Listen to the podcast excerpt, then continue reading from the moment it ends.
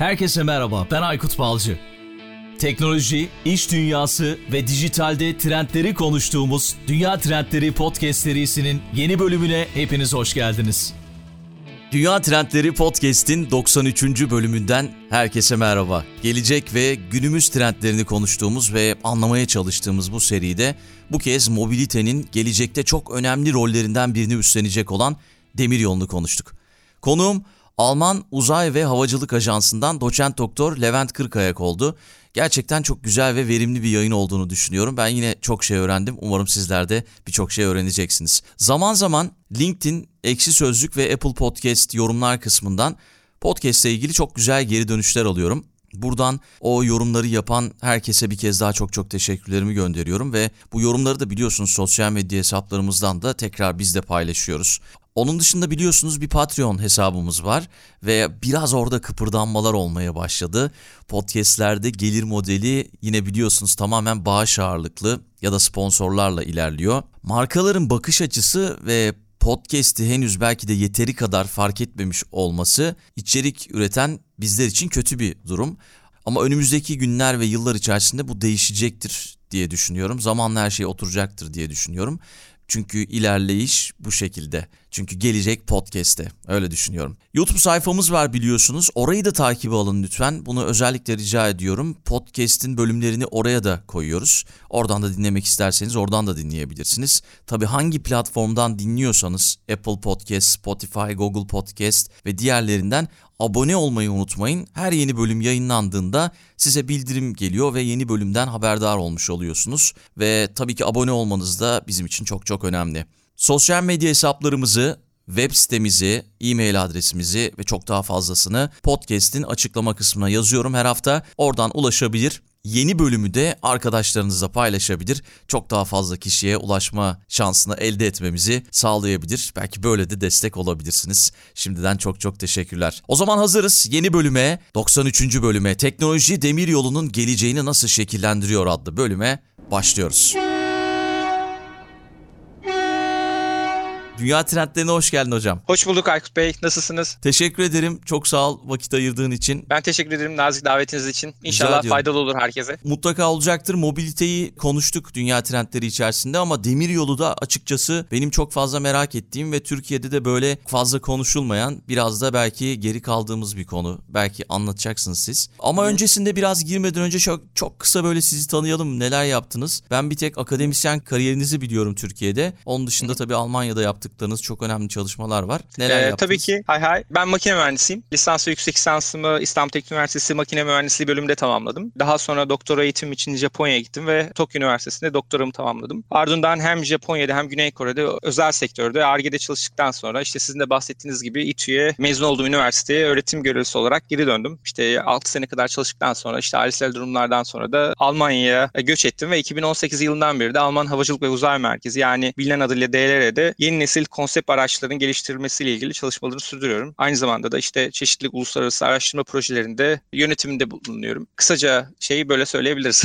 Harika gerçekten. Çok da önemli çalışmalara imza atıyorsunuz. Böyle mütevazi anlattınız ama şimdi birazdan anlatacağız. Ya açıkçası 2021 yılını Avrupa Birliği Parlamentosu ve Konseyi Avrupa Demir Yolu olarak ilan etti. Yani buna dikkat çekmek Hı-hı. istiyorlar. Birçok nedeni var bunun. İşte gelecek Hı-hı. vadeden ulaşım türlerine odaklanıyor Hı-hı. Avrupa Birliği. Bu yönde atılan adımlar neler? Ne gibi gelişmeler var? Belki bunlardan bahsederek başlayabiliriz. Tabii ki çok güzel bir soru. Avrupa Birliği demir yolu ulaşım biçimini en çevreci ve sürdürülebilir ulaşım şekli olarak görüyor. Sizin de bir bahsetmiş olduğunuz işte bir mobilitenin büyük ayaklarından bir tanesi de aslında demir yolu ve Avrupa Birliği bunun kullanımını daha çok yaygınlaştırmak istiyor. Bunun içinde çeşitli hedefler koyuyor, stratejiler ve eylem planları hazırlıyor. Böylelikle hem kamuoyunu hem de sektör bileşenlerini bu yönde teşvik edip yönlendiriyor gerekiyor. Buna uygun eylem planlarından bir tanesi de bahsetmiş olduğunuz 2021 yılındaki Avrupa'da demiryolu yılının ilan edilmesi. Böylelikle Avrupa Birliği hem hedeflerini hem stratejilerini, konu önlemini anlatmak adına çeşitli kuruluşlarla ve paydaşlarla etkinlikler düzenliyor. Tabii ki buradaki amaç Trans Avrupa Taşımacılık Demiryolu ağının tüm Avrupa'ya yaygınlaştırılarak kullanılmasını teşvik etmek, yolcu ve yük taşımacılığını arttırmak ve demiryollarının bu eski popülerliğini tekrar kazandırmak. Avrupa Birliği önceki senelerde de eylem planlarını açıklamıştı. Bunun bununla ilgili yapılan hedeflerin kısaca özetlemek gerekirse demir yollarının Avrupa Birliği içerisindeki rolünün, popülerliğini ve global rekabet gücünü arttırmak, servis kalitesini arttırmak ki servis kalitesi burada çok önemli çünkü bir ulaşım sistemi, bir ulaşım aracını ayakta tutmanın en büyük altyapı gerekliliğinden bir tanesi de bakım altyapısının kurulması. Bu uçaklar içerisinde böyle, demir yolları içerisinde böyle, araçlar için, otomotivler içerisinde de böyle. Tabii ki oluşan fiyat ve maliyetleri düşürmek, Avrupa pazarından işte bu sektörün daha çok pay almasını sağlamak. Burada şöyle bir örnek hedef söylüyor Avrupa Birliği. Diyor ki 2000 50 yılına kadar diyor yük taşımacılığını diyor şu ankinin iki katına diyor işte yüksek hızlı demiryolu taşımacılığını da üç katına çıkarmak istiyorum diyor. Bunlardaki temel amaç da bildiğiniz gibi çevre ve emisyon gazlarının %90 oranında azaltmak. Bunlar gerçekten çok büyük e, hedefler. İşte bunu yapmak amacıyla da işte hem altyapıyı iyileştirmek, bunu altyapıyı bu teknolojiye uygun hale getirmek, işte yeni inovasyon alanları oluşturmak ve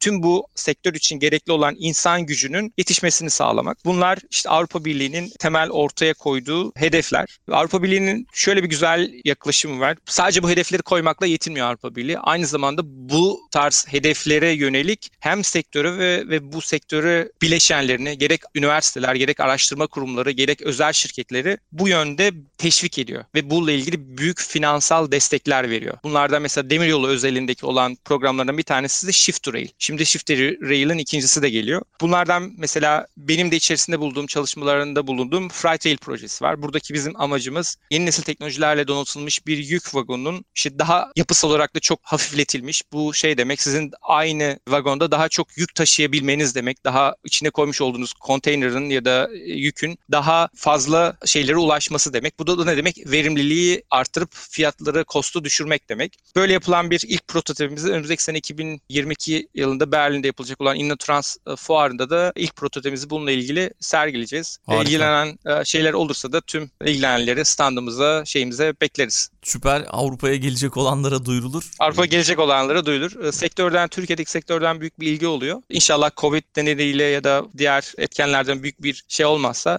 zaten geçen sene ol, ol, olması gerekiyordu ama iptal edildi. İnşallah 2022 senesinde bu ertelenmiş olarak e, InnoTrans tekrar Berlin'de yapılacak. Yenilikçi seyahatler yani seyahat biçimleri söz konusu olduğunda ya da taşımacılık söz konusu olduğunda işte trenlerden bahsediyoruz son dönemde. Farklı uçaklardan işte uçan arabalardan bahsediyoruz hı hı. veya otonom araçlardan bahsediyoruz. Hı hı. Belki otonom araçlar işte uçan arabalar bunlar kadar trenler çok fazla ilgi görmüyor ama gerçekten böyle işte podcast için araştırma yaparken ne kadar önemli olduğunu fark ettim. Geleceği yönlendirmek adına büyükte adımlar atılıyor anladığım kadarıyla özellikle hı hı. Avrupa'da. Şimdi baktığımız zaman Amerika en çok demir yolu ağına sahip. Sonra Hı-hı. Çin geliyor yanılmıyorsam. Sonra da Avrupa geliyor. Bu anlamda Avrupa mesela demir yolu ağlarını arttıracak mı? Yoksa daha çok teknolojileri geliştirmek adına mı bir şeyler yapıyor? Tren teknolojileri. Aslında her ikisi de. Çünkü Avrupa Birliği biraz önce bahsettiğimiz gibi demir yolunu en güvenilir, en çevreci ve en sürdürülebilir ulaşım aracı olarak görüyor. Bu ortaya koymuş olduğu çevreci yeşil hedeflere tutturabilmek adına da özellikle kara taşımacılığın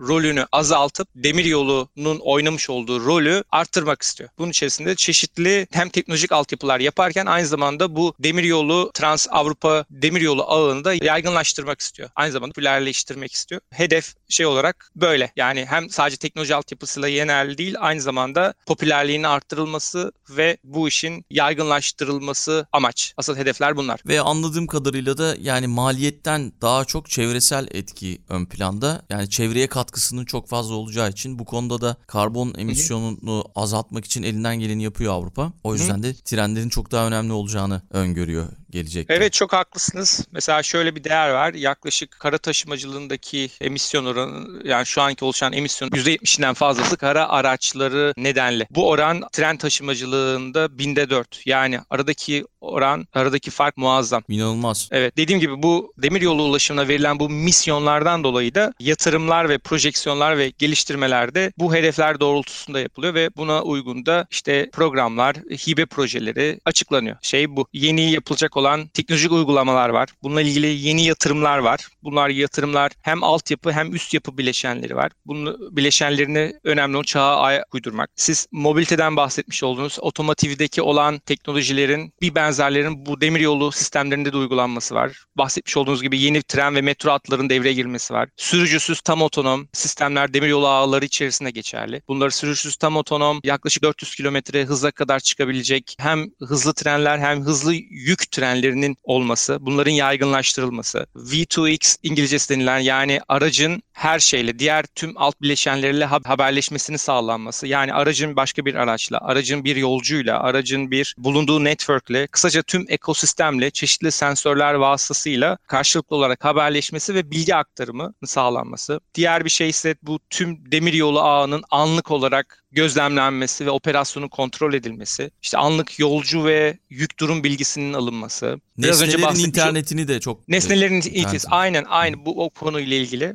e, IoT denilen nesnelerin interneti ve akıllı bakım sistemlerinin devreye alınması, bununla nedeniyle bakım maliyetlerinin azaltılması. Yani burada şöyle açmak gerekirsek bir sürekli yapılan günlük, haftalık, aylık, yıllık olan bakımlar değil birlikte e, aracından sürekli bir veri toplanarak akıllı sistemler, akıllı algoritmalar vasıtasıyla bir aracın ne zaman bir önemli kritik parçasının ne zaman bozulacağının ya da ne zaman hasarı uğrayacağının önceden belirlenmesi ve bunun bakım bakım planına alınarak aracın minimum oranda bakımda bekleyerek sonradan tekrar işletmeye tekrar alınmasını sağlanması. Çünkü o büyük yüksek hızlı treni düşünün. O yüksek hızlı trenin her bir operasyonda olmadığı süren büyük bir karlılık ve verim kaybı. İşte bunları sağlayacak akıllı bakım uygulamalarının olması. Tabii ki planlanan yolculuk zamanlarının bu kesinliğinin arttırılması. Burada şunu kastediyoruz. Japonya'da Japonya'da yaşadığım için biliyorum. Tam e, trenler oldukça dakik, tam, tam dakikken yani çok dakik olarak devam ederken Almanya'da da mesela bunu karşılaştırıldığımızda büyük gecikmelerin saat saatte birkaç saate varan gecikmelerin olduğunu görüyoruz. Bu aynı zamanda kargo taşımacılığı içerisinde böyle. Bu da bunu güvenilirliğini ve insanların demiryollarına bakışını değiştiriyor. Diğer bir şey de bu demiryolu ağına insanların ulaşmasını sağlamak. Mesela datalardan bir tanesi Avrupa'daki insanların yaklaşık %20'si demiryolu şeysin ulaşımına doğrudan ulaşmak için büyük efor sarf etmesi gerekiyor. Yani çok yaygın değil. Bir büyük aranda yürümesi gerekiyor ya da kat etmesi gereken mesafe oldukça fazla. Bunun yerine ne yapıyor? Kendi aracıyla biliyor. Aracıyla gitmeyi tercih ediyor. Bu da böyle olunca demiryolunun tercih edilmesini siz önüne geçmiş oluyorsunuz. Gördüğüm kadarıyla Japonya'da durum buradan biraz daha iyiydi. Çünkü Japonya'da neredeyse hemen hemen her caddede, her sokakta bir demiryolu istasyonuna ulaşmanız mümkün. Çünkü oradaki şehirler içerisindeki demiryolu ağı buradan gördüğüm kadarıyla daha çok daha yaygın ve iyiydi özellikle Tokyo açısından. Tam da onu ee, soracaktım. Zaman zaman böyle haberler görürdük. İşte Japonya'da bir dakika geç kaldığı için istifa eden makinist gibi.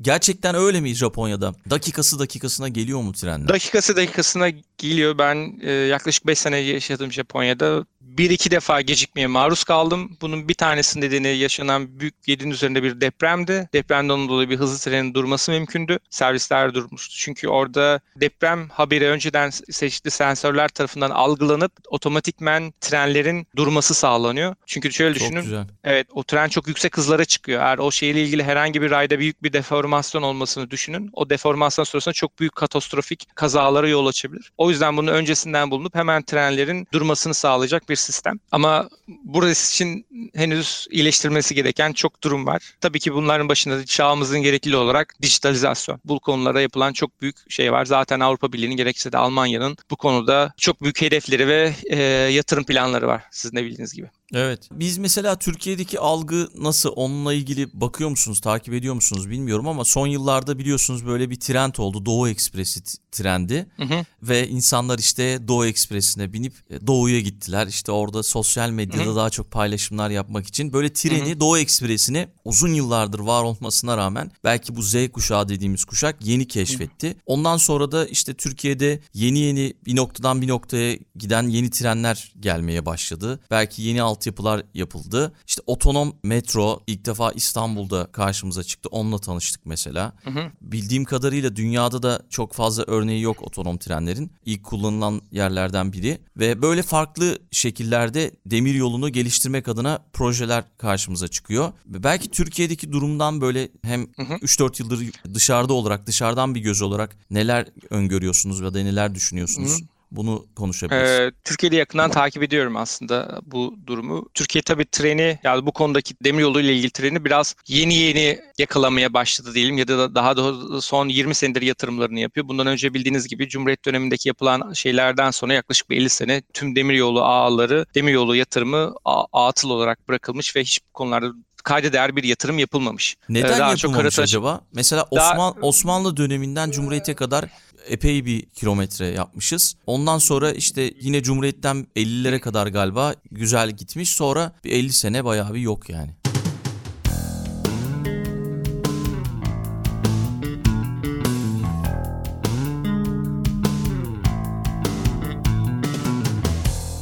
Aslında denklem çok basit Aykut Bey. O para karayoluna akmış. Daha çok karayolu demek, daha çok araç demek. Daha çok araç demek, daha çok yakıt tüketimi demek, benzin demek daha çok benzin demek Türkiye olarak daha çok dışa bağımlılığın olmanız demek. Daha ee, çok otomobil bir, parçası, daha, daha çok, çok otomobil yan parçası demek, daha çok yan sanayi demek, evet. daha çok her türlü dışarı demek. Yani biz e, ulaşımla ilgili Türkiye'nin dışa bağımlılığı çok aşikar bir durumda. Evet, yani doğru. bu konuda ne yazık ki hem hem sadece yakıt alanında değil yani petrol değil değil aynı zamanda araç şekli içinde de yani büyük bir dışa bağımlılık var. Tabii Türkiye'de birçok yan sanayi ve şey, üretilen kısımlar var ama bunların hepsi bildiğiniz gibi yabancı şirketler. Daha en son yeni bununla ilgili yeni girişimler de var. Tabii bunların hepsi bir neden ama en önemli şey işte siyasi olarak ne demek? Bir paranın bir veli bir nereye harcayacağını, nereye harcanacağını sizin karar vermeniz demek. Bunu demir yoluna da harcayabilirdiniz ama karayoluna harcayabilirdiniz ya da başka sistemlere de harcayabilirdiniz. Buradaki tercih ne yazık ki karayol taşımacılığına evet. olmuş. Onun da şu anda etkilerini bu zamana kadar da kendi ülkemizi dışarı çıktığımız zaman dışarıdaki daha henüz gelişmiş ülkelerin e, nasıl bir e, demiryolu ağ sistemini gördüğünüz zaman ulaşımları nasıl çözdüğünü gördüğümüz zaman bunlarla çok güzel değerlendirme, karşılaştırma şansımız oluyor. Bugün İstanbul'da ve büyük şehirlerde büyük bir trafik probleminden bahsediyoruz. Mesela geçen haber vardı sabah dün okullar açıldı. %60'a e, varan trafik yoğunluğundan bahsedildi.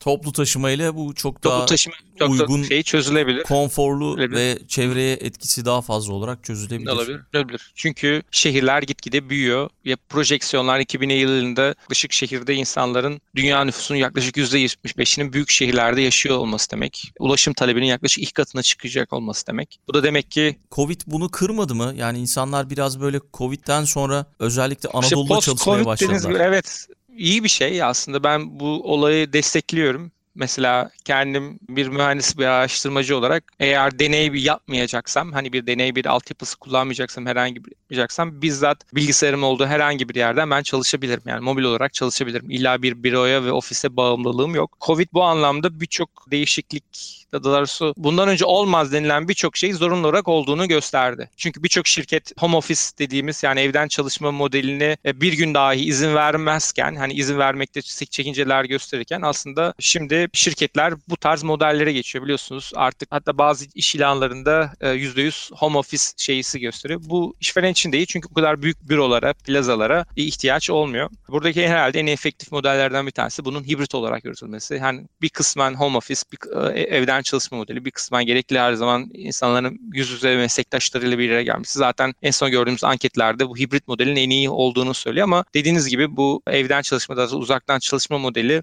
Covid sayesinde tüm dünyada artık kabul görmeye başlayan bir trend oldu. Yani bizim ülkemizde şehirleşme Almanya'ya göre çok daha farklı. Mesela Almanya'ya örnek Hı-hı. verelim. İkimiz de burada yaşadığımız için şu an. Almanya'da şehirler böyle 10 milyon, 15 milyon değil. O kadar güzel dağıtmışlar ki nüfusu. Yanılmıyorsam yani 1 milyonun üzerinde 5-6 tane şehir var. Yani öyle düşünebilirsiniz. Evet. Ama bizim İstanbul'da, İzmir'de, Ankara'da işte diğer büyük şehirlerde yığılmış durumda. Bu da Ve... bir politika bana göre. Bu da bana bir politika. Çünkü şey politikası. Almanya'nın teknolojik açıdan söyleyeyim. Hangi şehrine gitseniz bir endüstri, bir çalışma, bir gelir modeli oluşturulmuş. Bir firma, evet. bir büyük var orada. Yani tek bir yerde toplanmamış. Tamam otomotivin merkezi mesela sadece Stuttgart, sadece Münih değil. Aynı zamanda işte ne bileyim Volkswagen var, ne bileyim bunun gibi birçok yerde otomotiv merkezleri var. Birçok yerde kimyaların birçok şehirleri var.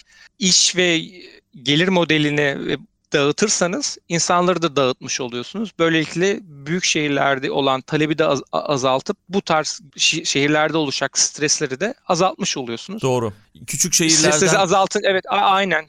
Stresleri azaltınca da ne oluyor? Şehrin bu insan yükünden kaynaklı olacak olan ulaşım problemlerini, altyapı problemlerini, çevre kirliliği problemlerini hepsini aslında öncesinden çözmüş oluyorsunuz çok daha rahat olarak. Doğru. Yani Türkiye'de insanların büyük şehirlerde toplanmasının sebebi iş imkanlarının oralarda çok daha fazla olması. İş ve eğitim imkanlarının eğitim çok diyelim, daha evet. şey evet çocuklar Aa. için çünkü eğitim çok büyük bir parametre biliyorsunuz. İş ve eğitim planlarının çok şey ön planda olması. Ya şimdi Veya- ben Allah korusun konuşuyoruz biliyorsunuz İstanbul depremi konuşuluyor. Hı hı. Allah korusun İstanbul'da çok büyük bir deprem olduğu ki, ki olacak kaçınılmaz. Tüm bilim adamlarımız, uzman hocalarımız hep bunlardan bahsediyor. Yani Türkiye'nin büyük bir sanayisi Marmara bölgesinde. Marmara'nın yıkıldığını düşünün. Türkiye'nin Allah muhafaza yani ne olacak sonu? Yani Doğru.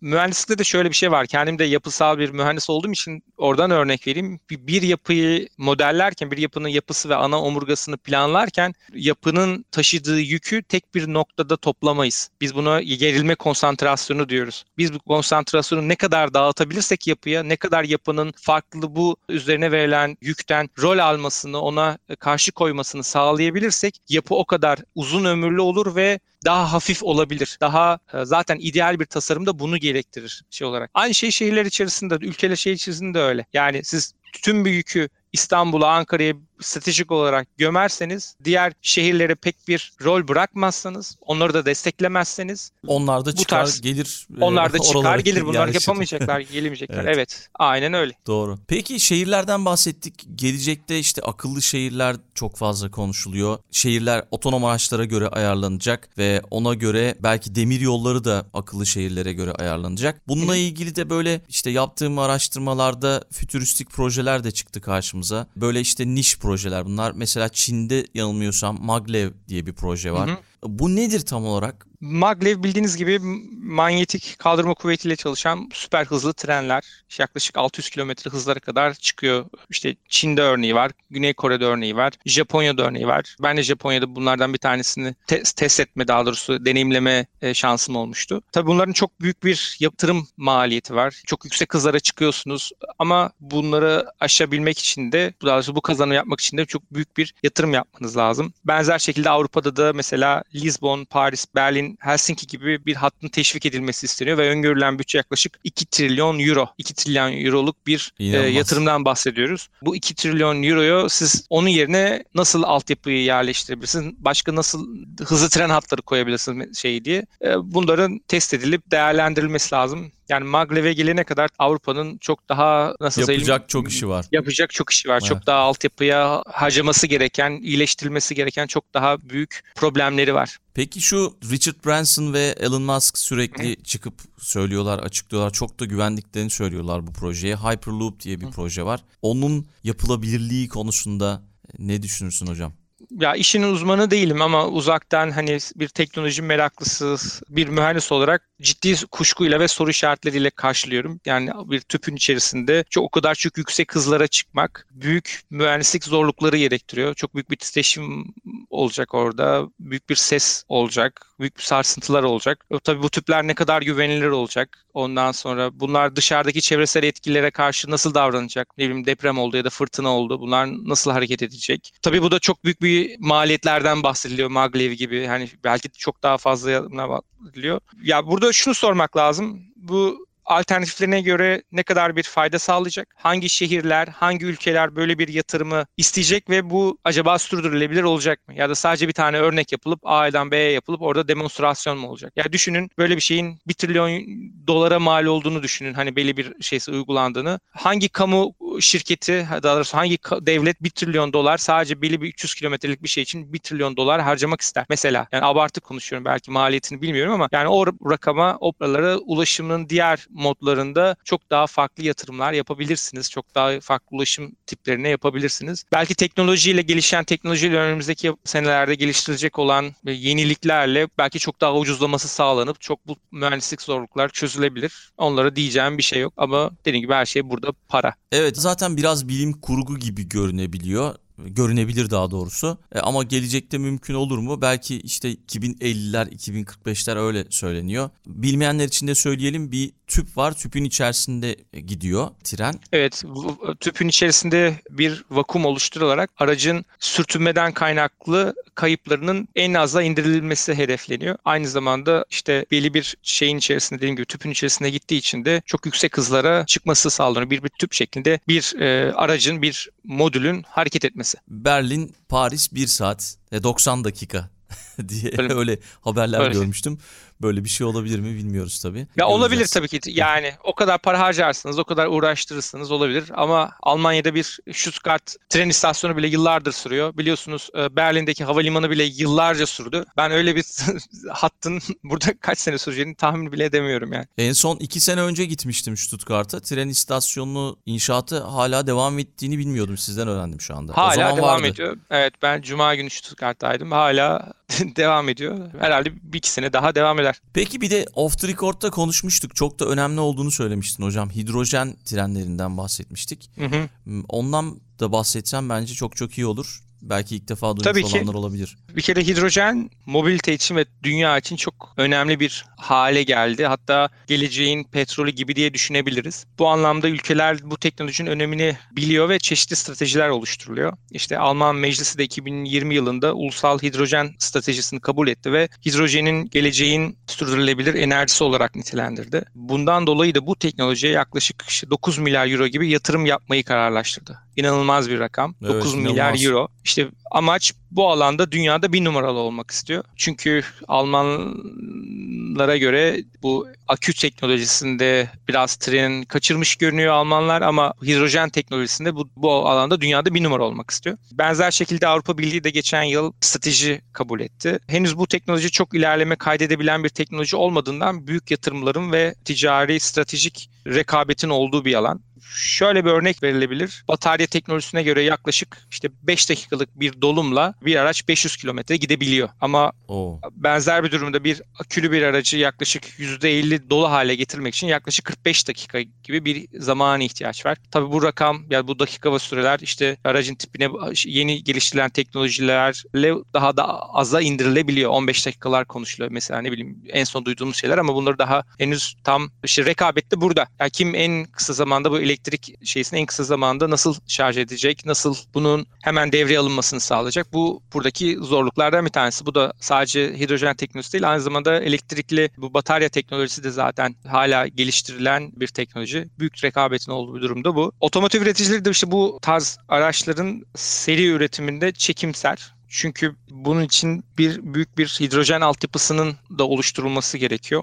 Son rakamlara göre bildiğim kadarıyla Almanya'da yaklaşık 800 tane hidrojenli araç var ve 100 kadar da dolum istasyonu var. Bunların hepsi işte Alman Sanayi Bakanlığı diyelim ya da Sanayi Teknolojik Bakanlığı'nın teşviğiyle oluşturmuş olan altyapılar. Burada aslında diğer bir önemli soru ise bu hidrojenin temini. Bu hidrojen nasıl temin edilecek? Çünkü hidrojenin tek başına sıfır emisyon demek yetmiyor. Hidrojenin elde edilmesi de sıfır emisyon olması gerekiyor. Çünkü Ama öyle edilmiyor bildiğim kadarıyla. Evet, şu büyük bir oranda şu ana kadar hidrojen doğal gaz santrallerinden elde ediliyor. Ama işte dediğimiz gibi bunun da yenilenebilir enerji kaynaklarından sağlanmasına yönelik altyapıların geliştirilmesi lazım. Buna uygun olarak örneğin işte hem rüzgar türbinlerinin hem güneş enerji santrallerinin olduğu yerde mesela Ukrayna ve Fas gibi buna bağlı elektronik sistemlerin entegre edilmesi ve burada işte hidrojenin ayrıştırılarak işte daha sonra borularla ve işte tankerlerle işte ilgili yerlere taşıması. Demiryolu özelinde de ilk, ilk hidrojenli araç Almanya'da hizmet veriyor. Bu bir Alstom'un aracı. Ondan sonra bu tabii sektör için çok olumlu bir şey ama çok daha da yaygınlaştırılması lazım. Almanya'da da çok ciddi bir şekilde mesela dizelle çalışan e, lokomotifler var. Hala dizel var. Sadece Almanya'da değil tüm Türkiye'de ve Avrupa'da da öyle. Bunların hepsi bu Avrupa Birliği'nin global işte tüm karbondioksit emisyonunu azaltmaya yönelik e, stratejik hamlelerinden bir tanesi. Anladım. Peki hocam yavaş yavaş sona geldik. Çok da iyi gidiyoruz. Yine birçok şey öğrendik. Eminim ki podcast'i dinleyenler de çok şey öğrenmiştir. Son bir soru soracağım. Lojistikteki hızlı gelişmelere ve trendlere karşı koyabilmek için demiryolu yük taşımacılığı nerede eksikler gösteriyor? Belki bundan da bahsetmemiz çok çok önemli olacaktır diye düşünüyorum. Güzel bir soru yine. Şimdi demiryolu sektörünün diğer otomotiv diğer e, otomotiv sektörüne göre farklılığı daha çok konservatif bir sektör olması. Yani hidrojen örneği biraz bunun dışında tutarsak gelişmeleri bu demiryolu sektörü daha temkinli yaklaşıyor ve bundan dolayı da önünde de aslında büyük zorluklar var. Zaten Avrupa Birliği de bu yüzden işte hibe programları açıklıyor, teşvikler yapıyor. Bunun için programlar, stratejiler ilerliyor. Mesela yük taşımacılığında vagonların hızı yaklaşık 18 kilometreye kadar bir hıza düşebiliyor. Gecikmeleri oluyor. Biraz önce bahsettiğimiz gibi bu güvenilirliği azaltıyor. Bunu böyle birlikte değerlendirirsek de kara alternatiflerine göre kara taşımacılığına ve hava taşımacılığına göre de rekabet gücünü ciddi şekilde azaltıyor. Doğru. Bakım alt evet bakım servis altyapısında ciddi eksiklikler var. İşte bu doğrudan işte sürdürülebilirlikle alakalı. Ondan sonra bu sektör içerisinde böyle çok ciddi işbirlikleri yok. Çünkü sektör liberal değil yani çok bağımsız değil. Burada çok transparan ve rekabetçi yönetim modelleri yok. Ulaşabilme demiştik. Kolay Evet ulaşabilme evet insanlar bu ağ yaygınlaşmadığından insanlar çok daha kolay ulaşamıyor öyle söyleyeyim. Yani eğer büyük şehirlerin dışındaki biraz daha şehir dışına gittiğiniz zamanki ağda insanlar çok daha e, kolay ulaşamıyor bu demiryolu sistemine.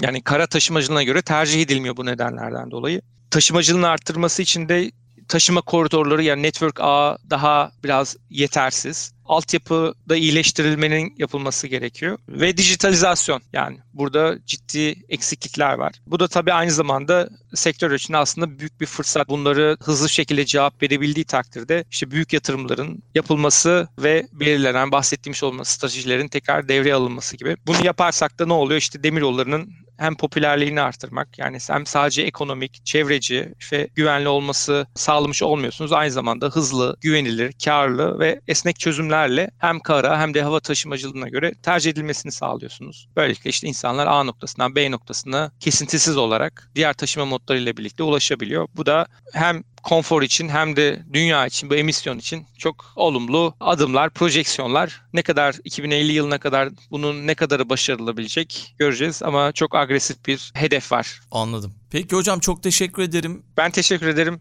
Her şeyi konuştuk herhalde ama bir de kitap önerisi alacağım senden. Her konumdan bir kitap önerisi alıyorum. Kitap önerisini alırız sonra da veda eder kapatırız. Kitap önerisi olarak e, geçen daha doğrusu yakında imzalı olarak da aldım. Arkadaşım Doktor Emir Öngüner'in büyük emekler sonucu hazırlamış olduğu işte tarihimizdeki bir dönemede ışık tutan bir avcı tayyaresi yapmaya karar verdim. İşte Sayın Nuri Demirağ'ın Almanya'da kaybolan uçağını anlattığı kitap şiddetle öneririm. Çok değerli bir çalışma. Emir'e de bu yapmış olduğu değerli araştırma ve ortaya çıkarmış olduğu bu değerli yayın için de tebriklerimi iletirim. Ben de çok çok teşekkür ediyorum. Çok güzel bir kitap önerisi oldu. Henüz kitabı okumadım ama Emir Hoca ile tanışıklığım var ve hı hı. ben de alıp okuyacağım. Çok çok teşekkürler. İmzalı almanızı öneririm. Emir de buradan duyuyorsa söyleyelim size imzalı olarak tamam, yollasın. Olur tamam. çok çok teşekkürler. O zaman Avrupa Demiryolu yılını da kutlamış olalım. Kutlama mı denir buna ya da işte bir farkındalık mı diyelim ne diyelim? aslında dediğiniz gibi farkındalık yani sektörün, insanların bu tüm ekosistemin bunun öneminin kavranmasını sağlaması, popülerliğinin artırılması, bu problemlerin görülmesi, bu hedeflere bir katkı sağlamasının önünün açılması. Süper. Çok teşekkürler hocam. Tekrar Ben çok teşekkür için. ederim. Görüşmek çok üzere. Çok teşekkür ederim. Dünya Trendleri Podcast serisinin bu bölümünün sonuna geldik. www.dünyatrendleri.com Twitter'da @dünyatrendleri, Instagram'da dünya.trendleri adreslerinden Dünya Trendleri Podcast'i takip edebilirsiniz. Unutmayın önerileriniz ve merak ettikleriniz içinse info.dünyatrendleri@gmail.com adresinden mail atabilirsiniz. Bu bölümü dinlediğiniz için çok teşekkürler. Yeni bölümde tekrar buluşmak üzere.